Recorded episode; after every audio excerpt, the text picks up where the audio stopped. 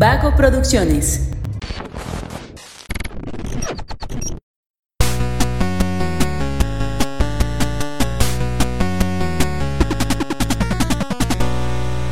Hola, hola, ¿cómo están? Hola, hola, ¿cómo están? Hola, hola, ¿cómo están? Hola, hola, ¿cómo están? Hola, hola, ¿cómo están? Muy buenas a todos y bienvenidos a un episodio más de Punto Geek. El podcast donde la cultura pop y el entretenimiento están en su punto. Amigo, ¿cómo estás? Muy bien. Qué bueno que no hay cámara para que no me vean cómo estoy, pero estoy bien. Miren, escuchen mi voz, brillante como siempre. ¿Tú cómo estás, Luis? Yo, mira, excelente. No podría estar mejor. Oye, hoy en la mañana me volvieron a hablar del trabajo y me dijeron, oye, ¿no ibas a abrir? Y yo, ay, no, ya. ¿En serio? Suficiente. Sí, pero eh, estaban equivocados ellos esta vez. Ah, ay, no, no, tú no eres Luis, ¿verdad? No, no, yo no. Viene en su representación. nada. Está trabajando el güey. Eh, Voy a abrir. Eh, Amigo, Dime. ¿quieres saber cuáles son las estadísticas de esta semana? A ver. A mí tengo que decir que ya vi la pregunta y se me hizo una pregunta que tiene trampa. ¿Por qué? Porque tiene trampa ahorita. a ver, ahorita, vemos, ahorita sí, vemos. sí. A ver. Primero, el 79% eligió la opción A Ajá, y el 21% eligió la opción B. Ahí te va la pregunta. ¿Prefieres ser un genio en un mundo de imbéciles o ser un imbécil en un mundo de genios?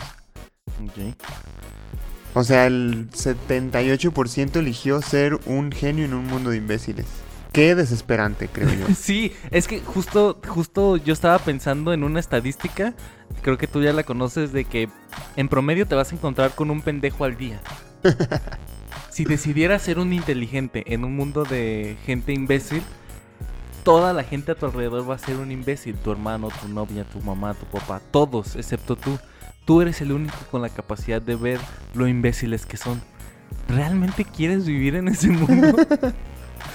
No, amigo, está muy cabrón. sí. Pero me sorprende entonces que la mayoría lo haya escogido. Porque, güey, vámonos a, a un, a un contexto más pequeño. Imagínate un trabajo en equipo en una escuela. No. Güey, ¿qué son? ¿Cinco personas? Y, y, y tú siempre dices, estos cuatro no valen para pura chingada. Y, imagínate en un mundo donde todos sean así. O Sí. sea, tú, tú- tú tendrías que hacer todo básicamente. Y, aparte, la gente que, que hace los exámenes de admisión, la gente que admite, pe- pe- la- los maestros, todos, todos son imbéciles. Sí. Güey, qué desesperante. No, por bro, eso es- justo decía que esta era una pregunta trampa. Y puede ser que por ser un genio, porque también, ¿qué nivel de genio eres si todos los demás son imbéciles? ¿Sabes sumar y los demás no? Y eso ya te hace un Bueno, sí, genio. hab- habría que definir hasta qué punto uno es imbécil, ¿no? Sí, y- y- y- exacto. Yo creo que de acuerdo a- al nivel de imbe- imbécil es qué tan genio eres. Ahora, el otro lado, ser un imbécil en un mundo de genios. Para empezar, si es un mundo de genios, nadie es genio. Bueno, sí. Va a haber más de uno que diga yo soy más inteligente que esta bola de tontos.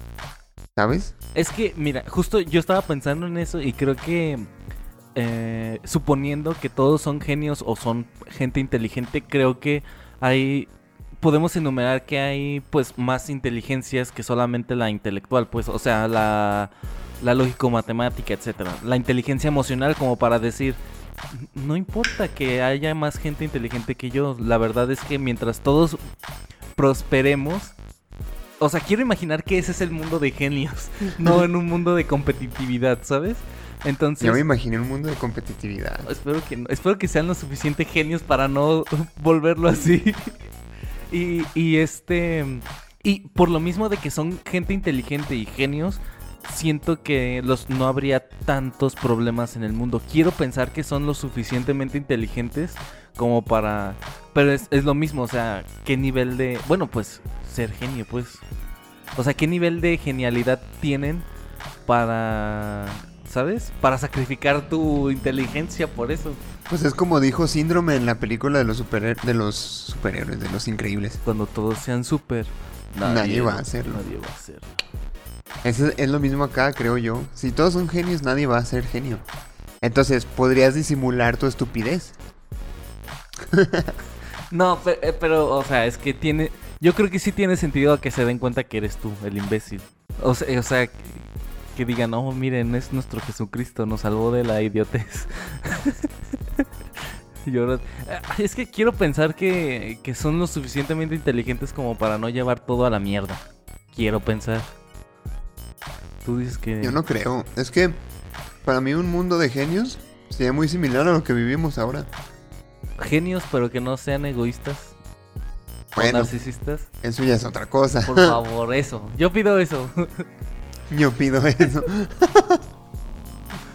o sea, quiere ser un imbécil en un mundo de genios que no sean egoístas. sí, por favor. No, no pasa nada. Ah, ya mañana. Ya mañana. Y así hago un podcast que se llame La Cotorrisa. Pero no tendrías audiencia, güey, porque ahí va a ser gente inteligente. Pues ya veremos.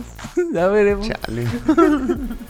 Vamos a ver si es cierto que nada más hay un imbécil en el mundo. vas a Ay, decir. sí, vamos a ver, a ver quién es el tonto ahora. No, pero sí me podrían usar como bufón, pues, porque ellos están centrados en resolver los Podría problemas ser del como mundo. una mascota. Es que justo esto, esto que acabo de decir, estarían concentrados en resolver los problemas del mundo, pero pues si son tan genios, no debería de haber problemas, ¿Por qué no? porque van un paso adelante. Si hacemos esto, pasa esto, entonces vamos por este lado que es mejor. Pero de todos modos pueden pasar cosas que no se prevén. Ah, bueno, sí. Güey, ¿quién se esperaba que hubiera una pandemia que encerrara a todos en su casa el año pasado? Sí, nadie, nadie. Bueno, sí, había um, un protocolo médico que evaluaba a los países por cómo iban a responder a una posible pandemia. Todos reprobaron, pero así exageradamente.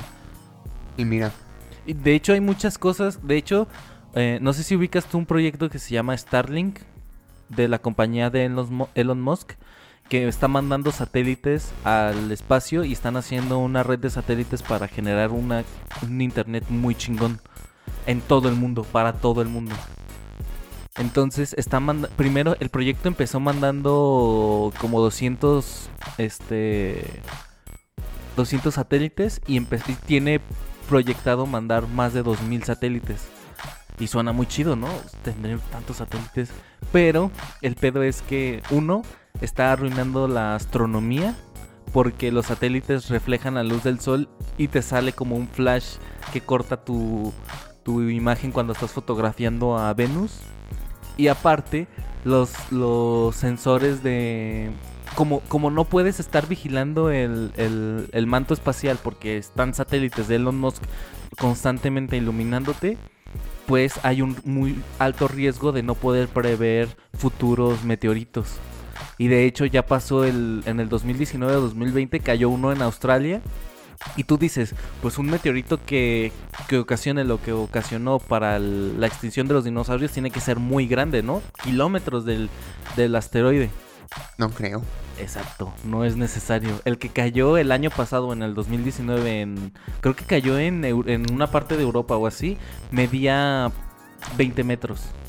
20 metros y ocasionó una onda de choque de 3 kilómetros a la, redonda.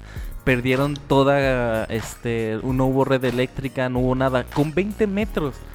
Y solamente hemos podido identificar los asteroides que miden de 1 a 10 metros. Todos los demás no sabemos dónde vergas están, no sabemos su órbita, no sabemos nada. Eso teniendo el manto espacial liberado. Ahora imagínate con tantos pinches eh, satélites de Starlink interfiriendo. Y, y- y justo el vato con el que vi este video decía, ah, si tan solo, esto es algo que a los que los astrónomos están muy preocupados. Si tan solo, y dicen que es algo muy improbable, así como decían que era muy improbable, había varios estudios que decían que una posible pandemia se acercaba y nadie creyó eso.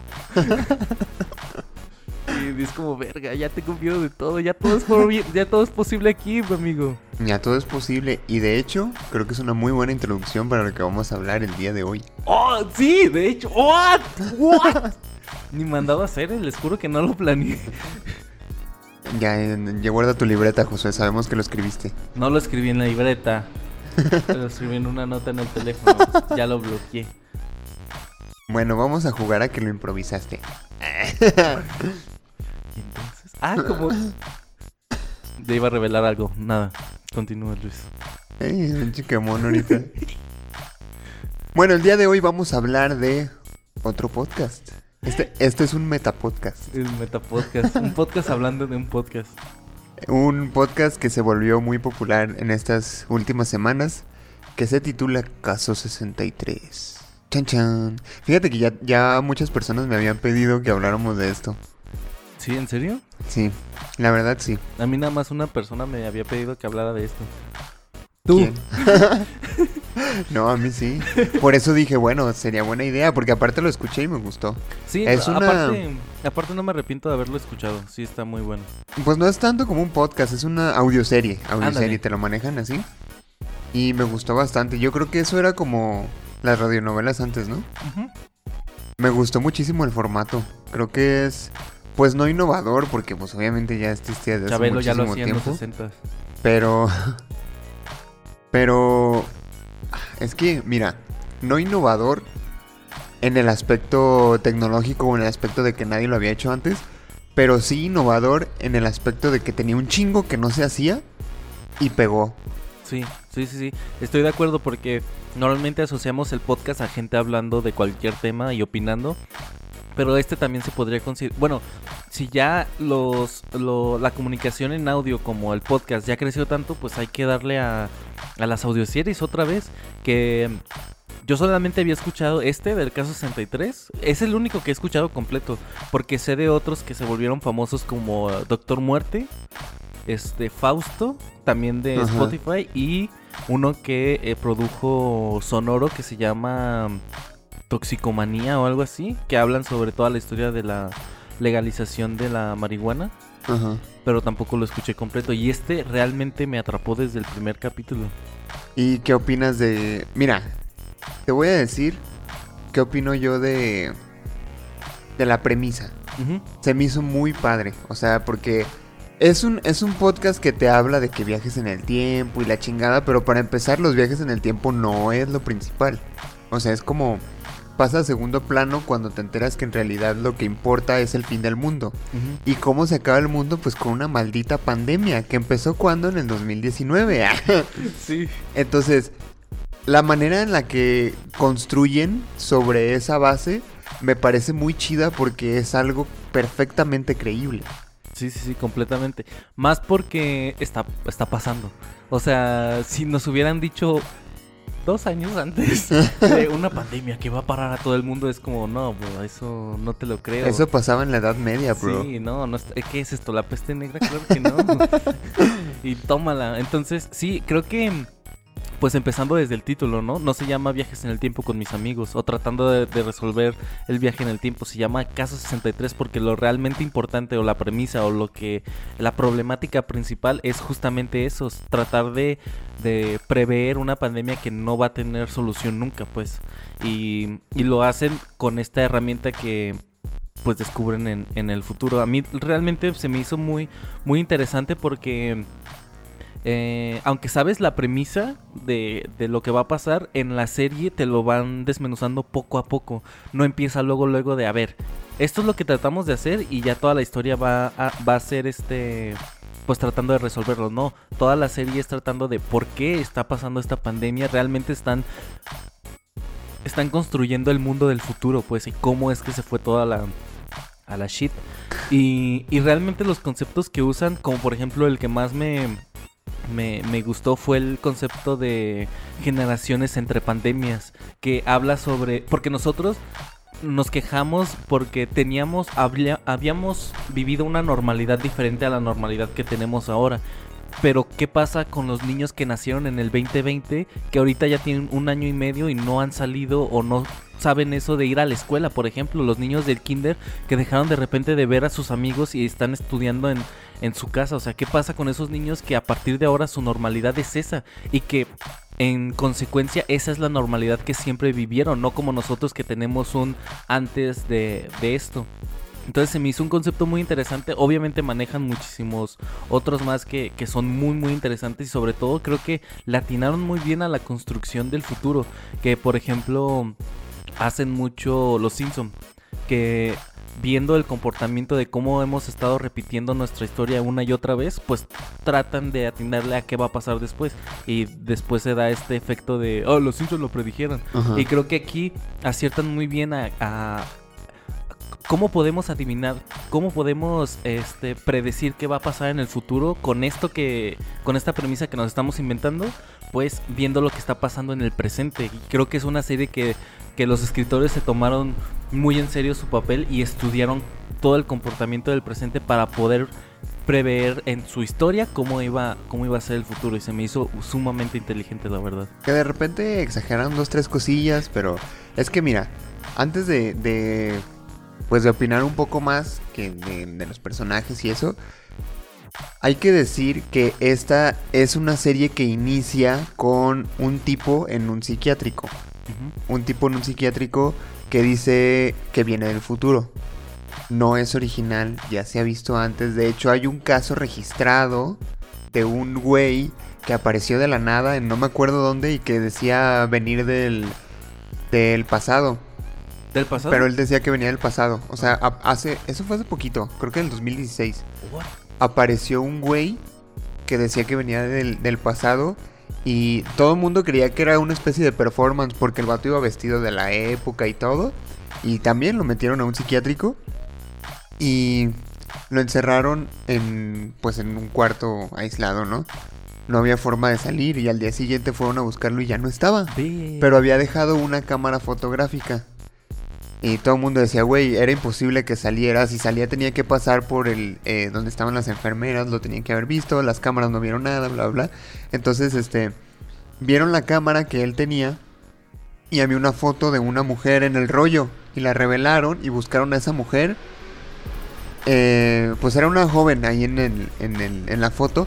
Buscaron a la mujer y tenía como ochenta y tantos años cuando la encontraron, esa señora. Y esa señora les dijo que el, el vato este le tomó una foto y que ella no sé en qué se distrajo y que el vato desapareció y que ya nunca lo volvió a ver. What? Y que fue cuando el vato apareció acá y dijo, ay güey, soy del, soy del pasado, qué chingados. Y estudiaron la cámara y vieron que el rollo fotográfico, aparte de que ya no se fabrica, no resiste el paso del tiempo, se desintegra. Ah. Y estaba intacto, güey. Y decían, ¿cómo es posible? Bueno, pero eso ya, pues es punto y aparte, ¿no? Sí, o sea, hay muchas formas de desmentir eso en realidad. Pero la, la, la cuestión es que la historia esta de Caso 63 pues no es del todo original. Sin embargo, yo creo que la, la construyen muy bien con, la, con el fundamento este de la pandemia. Y aparte me, me pareció interesante a mí de que toda la primera temporada tratara de... Porque todo te lo manejan así con entrevistas. Sí. ¿no? Con entrevistas entre paciente y, y doctora. Entonces la doctora le dice, no, pues sabes qué, tú estás loquito. Y el vato le dice, no, es que pues sí viaja en el tiempo, ¿no? Y entonces ahí es como una... eh, como un choque de a ver quién le queda a quién. Ajá. Me, me gusta que, que el vato este termine convenciendo a la doctora. Que de repente sí digo, güey, o sea, ¿cómo puedes creer esa mamada? Pero Sí. a fin de cuentas lo logra, ¿no? Eh, eso es la primera temporada, que creo yo es la mejor. A mí me gustó mucho más la primera que la segunda. Ah, sí, definitivamente me gustó más la segunda. ¿Te La- gustó la- más? Me, Ah, me gustó más la primera. Este, pero ya después en los puntos negativos voy a abordar eso. Pero sí, creo que este la premisa pues no es nada original, pero es lo que te digo, o sea, los conceptos base son los fundamentan súper bien y eso hace que la que la serie se- o el audio el ¿cómo le podemos decir? audioserie o la serie le decimos serie? Sí, la. Creo que sí era audioserie, ¿no? eso hace que la que la audio que la historia sea como más atractiva pues y, y aunque sí suele ser un poquito pesado este ritmo de entrevista así eh, se revelan van reve- sí va avanzando la historia en la entrevista pues A mí nunca se me hizo pesado, ¿eh? Lo que se me, me empezó a hacer pesado fue a partir de la segunda temporada. bueno sí Pero la primera temporada, oh, no, bro, yo le estaba disfrutando un chingo. De hecho, los 10 capítulos me los aventé en un día. es que justo también creo que le acertaron muy bien al formato de la duración de los episodios porque justo creo que si hubieran durado cinco minutos más ya empezaría a ser pesado Pues duran Duran 10 minutos, entre, ¿no? entre 10 y 15 minutos. Entre 10 y 20 minutos.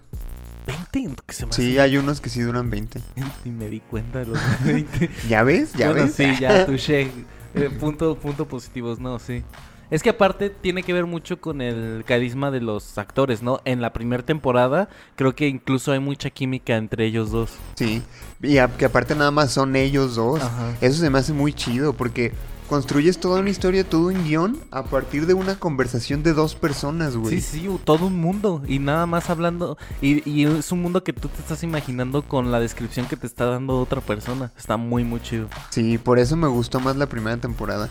Ya la segunda temporada que entran más personajes y que ya hablan con fulanito y que perenganito, es como de... ah, Pues a, bueno. a mí la edición de los nuevos personajes en la segunda temporada sí me gustó. Yo no le pondría como un punto negativo a eso. El punto negativo yo creo que sería la actuación de, de quien en la primera temporada es la doctora. Creo que eso es lo Creo que, que lo sí. hace más pesado. Y sobre todo, no sé si sea correcto decirlo, pero creo que ya empieza a haber como una, una, una agenda política o una agenda de creencias de los escritores que se, que se revela más en, o, o que es más descarada en esta segunda temporada, que a mí no se me hizo chida, pues. Porque en la primera temporada es como está pasando esto, objetivamente está pasando esto, da igual de qué país, de, qué creencia tengas, si eres de derecha o de izquierda política, da igual, esto está pasando. Y en la segunda ya se empieza a ver más esta agenda tal cual, tan política, tan de creencias, tan este tan progresista incluso. Entonces es eso creo que hubo más desaciertos en la segunda que en la primera. La primera realmente es muy buena y ya la segunda es donde empieza a flaquear realmente. Sí, fíjate que un- uno de los puntos positivos que yo pondría en esta serie es la producción. sí producción muy grande muy muy grande Increíblemente grande, güey. O sea, en la, en la primera temporada, al final de cada capítulo, te dicen los nombres de todos los fulanitos que participaron. Y son un chingo, Sí, güey. güey, su- de Son un legal montón. y de todo sí sí sí y que de marketing, y que guion, y que supervisores de guion, y que, güey. Ya casi casi te sacan ahí de maquillaje. No lo ves tú, pero están maquillados. ¿eh? sí, es cierto. Y yo, ah, sí, maquillaje también. Sí, está, está, está, es una producción muy grande y se nota. Realmente los sonidos ambiente, como Ajá. por ejemplo hay un capítulo donde están en un parque y, y se siente que están en el parque. Sí. Te puedo garantizar que no están en un parque. o que de repente, que cuando prenden un cigarro y así, se nota que están Sí, fumando. Sí, sí, sí, La neta es que está muy chido. Y creo que se nota mucho en la. No sé si es porque en la primer, en la primera temporada te sorprendió mucho porque al menos yo no había escuchado nada igual. Y ya la segunda es como, ah, sí, ya hiciste lo mismo. Ya no es. Como que ya estabas acostumbrado. Ajá, como que ya no te sorprende. No sé si es por eso o porque sí bajaron la calidad en la segunda temporada. Porque incluso en la segunda temporada hay audios, hay ah, sonidos ambiente y del actor que no están sincronizados, ¿sabes? Así como de, voy a prender un cigarro. ¿Sabes? Es como, no, pasa, no están como bien sincronizados. No sé si, pues no sé. Y ya en la segunda temporada ya no dicen todo el, el crew, ¿verdad? Todo el equipo. Eh, creo que nada más al final de la temporada. Al final de cada capítulo ya no. Pero, mira, hablando ya de las actuaciones. En, en la primera temporada, pues hay dos personajes nada más, ¿no? El, el compita este que viene del futuro y la doctora. ¿Cómo se llamaba Armando? No, se llamaba Pedro, Pedro, sí. el Peter. Pedro, ¿Pedro qué? Su apellido estaba cool, no me acuerdo cuál era, pero... ¿Quieres que los busque? Eh, órale, va. Y la, la, la doctora se llamaba. Se apellidaba Aldunate. Era Marta. No. Eh, bueno, ahorita, ahorita vemos. Pero son estos dos compitas: Pedro y la doctora Aldunate. Y a mí, a lo mejor tú no vas a estar de acuerdo aquí conmigo, Josué, pero a mí la actuación del vato sí me gustó. Porque creo No, que. sí estoy de acuerdo contigo, sí me gustó. Luego ya después ves en la segunda temporada otras actuaciones. y. Es que creo que el, eh, la cuestión esta que le quiere meter mucho misterio al asunto, pues creo que es lógico, güey. O sea, no vas a llegar tú a 40 años antes de tu época y vas a decir, ah, ¿sabes qué, güey? Yo vengo del futuro y pasa esto y esto y esto y las cosas son así, así, así, así.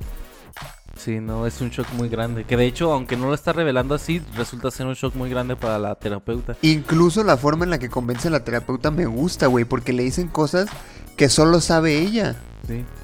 Es, es que, es que justo al final de la segunda temporada empiezan a cerrar muchas cosas de la primera temporada y eso hace a la primera temporada mucho más atractiva. Sí, Ya tengo incluso... los nombres. A ver, ¿cómo se llama? Se llama, la psiquiatra se llama Elisa Aldunate, Ajá.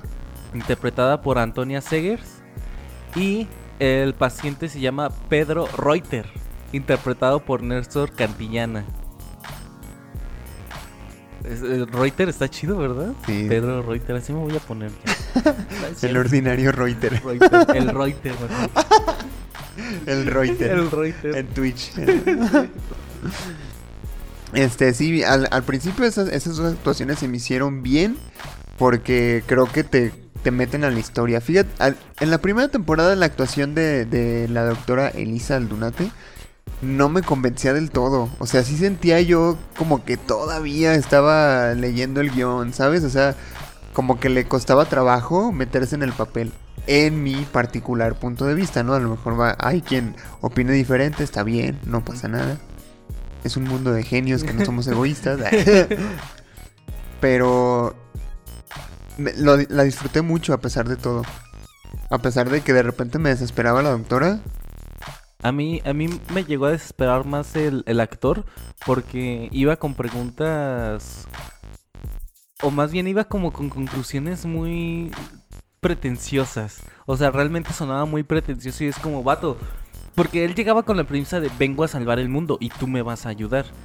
Entonces, si es tu ali- aliada en salvar el mundo, pues pásale la información. Está bien que sea poco a poco, pero si ella te está preguntando es porque supongo que está lista para saber la verdad.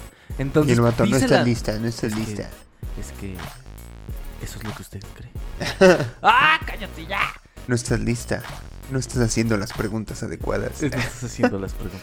Eh, que esa es una cosa que digo, güey. O sea, porque desde que llegó el vato diciendo que era del futuro, decía, es que tenemos que actuar ya, porque esto tiene que ser rápido. Y acá y salía con esas mamadas. Exacto, güey. sí, sí, sí, totalmente. ¿Te quieres apurar o no te quieres apurar, cabrón? Eh, Sí, sí, completamente, pero ahí yo no se lo pondría al actor, yo se lo pondría al guion. Este, pero sí suena, sí, sí es bastante pretencioso Pedro Reuter. Ahora me gusta también un chingo cómo describen el futuro, güey. O más bien, cómo el fin del mundo. Y el vato te lo maneja así como de, no, pues es que no fue un desmadre de que en poquito tiempo, o sea, no, o sea, fue la pandemia que empezó en... ¿Qué dijo? ¿En qué año dijo? 2062, ¿no? No, No, el 2062 ya se había ido todo al carajo. 2000... La pandemia había iniciado en el 2000... No me acuerdo si 2019 o 2020. Era, es que, es que justo decía el virus, el, el virus que ocasiona la pandemia es un virus que se llama, no sé si es spoiler decirlo, No, dilo. es el virus Pegaso, que se supone que es una mutación del coronavirus. Ajá. Y él dice, todo se fue a la mierda porque eh, empezó el coronavirus, después empezaron las vacunas y después surgió el virus Pegaso. Sí, porque decía que vacunaban a la gente y luego el virus mutaba. Y luego vacuna otra vez y luego mutaciones, sí. Entonces, este desmadre ocurre en el 2022, finales del 2022. Lo que este compita quiere evitar es que una mujer se suba a un avión porque esa mujer va a ser la que va a originar el- la mutación Pegaso. Sí, él- ella es el paciente cero. Entonces, quieren evitar que esta mujer suba al avión para que no haya virus Pegaso y entonces el fin del mundo no ocurra. Sí. Pero. Eh, Ahí el vato diciendo, no, no, es que fue el coronavirus y luego Omicron y luego Pegaso. sí, no mames, estoy bien culero. Pero, o sea, es lo que te digo, es algo que al menos en este punto, realista, entre comillas, ¿no? Y Si esta serie hubiera salido dos años antes, todo el mundo hubiera dicho, ah, güey, a la verga, ¿no? Sí, sí, en esto no. Pero ya con este contexto que hay de fondo, dices, oh, bro. Sí, porque incluso él dice lo de las vacunas y, y justa también menciona eso. O sea, yo tenía 5 años y me habían vacunado 10 veces. O sea, una cantidad exagerada de, de vacunas porque el virus mutaba y mutaba. y la perra seguía y seguía. Porque se supone, o sea, este compita viene del año 2062, Ujú. pero nace en el 2023. Ey, sí, sí, sí. Entonces, como viaja al 2022, técnicamente todavía no nace. y de hecho, hasta le dice a la doctora, es que tú vas a hacer que mis papás se conozcan y acá. Después, en la temporada 2 ya te, te lo manejan todo como un desmadre tipo Dark, en el que no puede haber dos tú en la misma línea temporal y la chingada, que hasta eso lo manejan bien. Está bien manejado, creo que es creativo en ese aspecto. Pero ya la segunda temporada lo que me desespera un poco es, es la doctora Elisa Aldunate, porque... Que no sé si, dec- si decirlo porque va a ser spoiler, güey. No, no lo voy a decir. No, La cuestión es que en la segunda temporada, la doctora Elisa Aldunate está como bombardeada por un montón de, de información. de información, de que es que tú eres esto, no, es que tú eres el otro, no, es que tú eres esto. Y la doctora se cree todo, güey. Es que justo se contrapone a la doctora que vimos en la primera temporada que- Exacto. que, dudaba de... Escéptica, o Ajá. sea, que necesitaba pruebas. Y acá no, en la, en la segunda temporada ya es como, tú eres esto, ah, sí, sí soy. No, tú eres el otro, ah, sí, sí soy. Y sí, justo se crea dos versiones de ella misma en la misma temporada. Exacto. Sí, es cierto, sí, es cierto. Pero ya introducen más personajes, que al parecer la tercera temporada va a ser eh, sobre un personaje que no se le había dado mucho protagonismo en la primera temporada. Se mencionaba, pero creo que ni siquiera había salido. Y ya en la segunda temporada aparece este personaje y al parecer ya en la tercera temporada va a tratar sobre este personaje. Que te voy a decir, no me gustaría que alargaran la serie y que cada temporada sea de un cabrón diferente que va saliendo en, en nuevas temporadas. Por decir, esta tercera temporada va a ser un personaje que apareció en la segunda. Y luego, Bueno, la cuarta que- temporada que- que, que sea de un personaje que sale en la tercera, güey. Pero este, este personaje, o sea, sí estoy de acuerdo contigo, pero este personaje de que va a salir, que va a ser el protagonista en la tercera temporada, sí es mencionado en la primera. Sí, sí, sí. Entonces, sí, sí tiene relación con toda la historia. Estoy de acuerdo en que. En que no, no creo que estaría chido que siguieran sacando personajes para sacar spin-offs.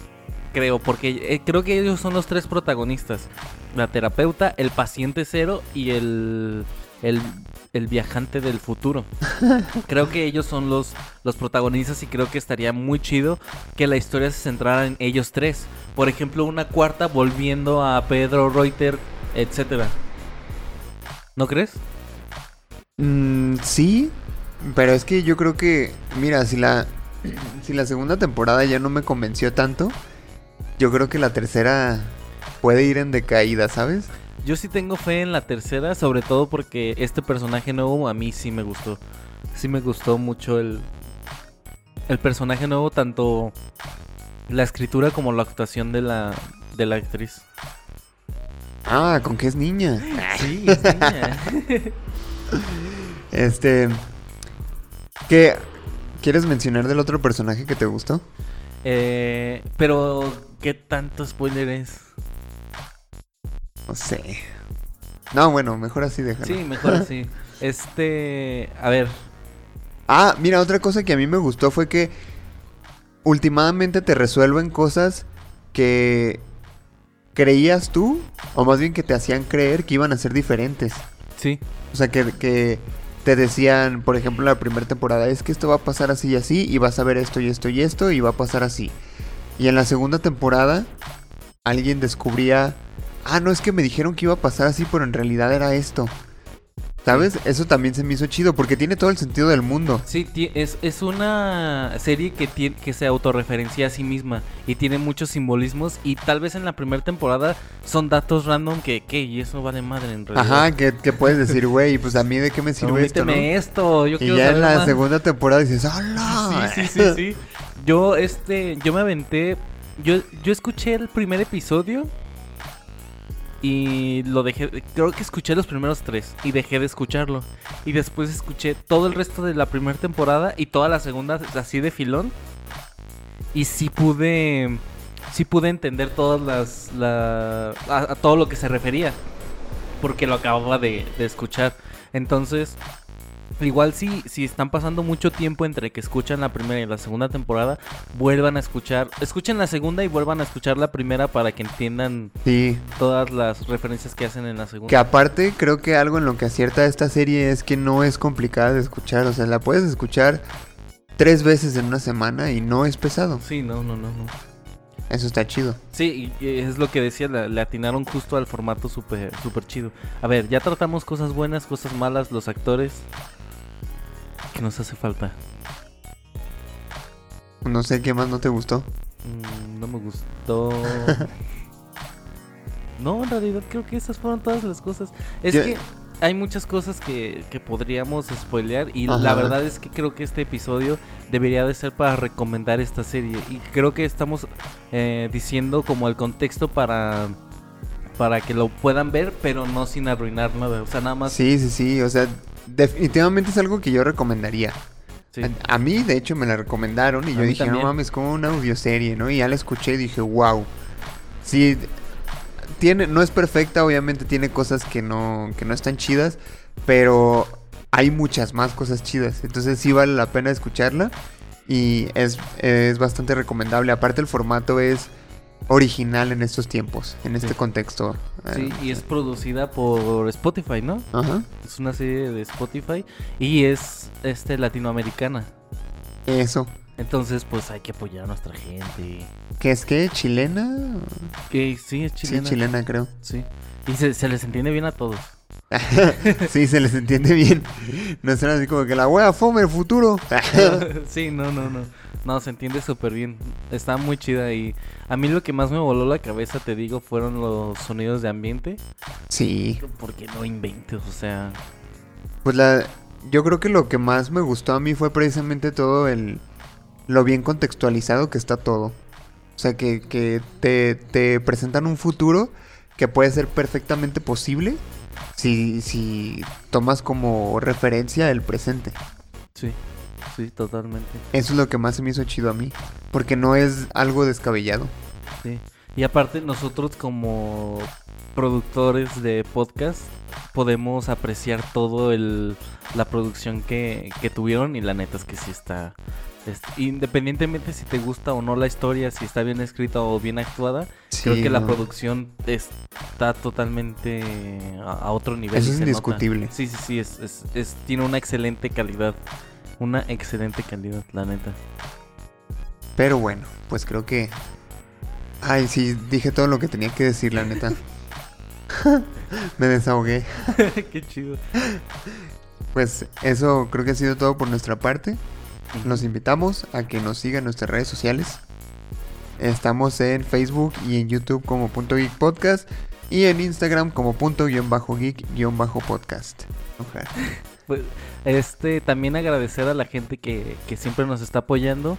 Este, Itzel, eh, Diana, Yokiro, eh, Mario, que seguramente también nos está escuchando y que no pudo, no pudo estar aquí. ¿A quién más? Muchas gracias y saluditos a todos ustedes. Eh, ah, pues, tu, tu canal de Twitch, amigo. Ah, sí. Este, los invito a que se pasen a mi canal de Twitch, twitch.tv diagonal el ordinario. Tenemos, estamos haciendo directos casi todos los días de la semana con formatos súper divertidos. Tenemos un radio en los que nos acompaña ocasionalmente Luis, Mario y donde pueden ir a pedir su musiquita bonita que quieran escuchar. También echamos cotorreo bien chido. Los viernes ya se quedaron viernes de ver películas ahí en Twitch. Entonces, si quieren un día antes o en el directo anterior pasarse y decir qué película quieren ver, pues la vemos en los viernes. Y pues nada, invitarlos a que, a que sigan mi canal de Twitch, twitch.tv diagonal el ordinario. Órale, va, es parte del lore de Punto Sí, Geek, ¿eh? sí, es es parte de- del del, del Punto Geek verso. Y hay chismecito.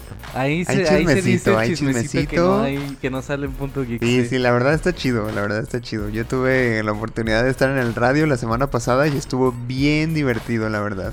Por para los que no estuvieron en el radio, el video, gracias a que estuvimos hable y hable y hable, no lo silenciaron, entonces lo pueden escuchar, los pueden escuchar todo el radio, dura 4 horas 20 más o menos. Un podcast de 4 horas si quieres. Como mi gala. Sí. Entonces lo pueden escuchar, pusimos música de todo tipo, de todo tipo. Para que en los próximos radios también se pasen y Sí, pidan sí. lo que quieran. Así Lo que quieran. Bueno, pues eso ha sido todo por nuestra parte. Me despido, yo soy Luis Montes. Yo soy Josué Sánchez. Y nos escuchamos en el próximo episodio de Punto Geek. Que por cierto, ya va a ser el de Spider-Man. ¡Ay! Va a ser el de Spider-Man ya. Vamos viendo qué tal, ¿eh? Y pues nada, muchas gracias y hasta la próxima. Bye.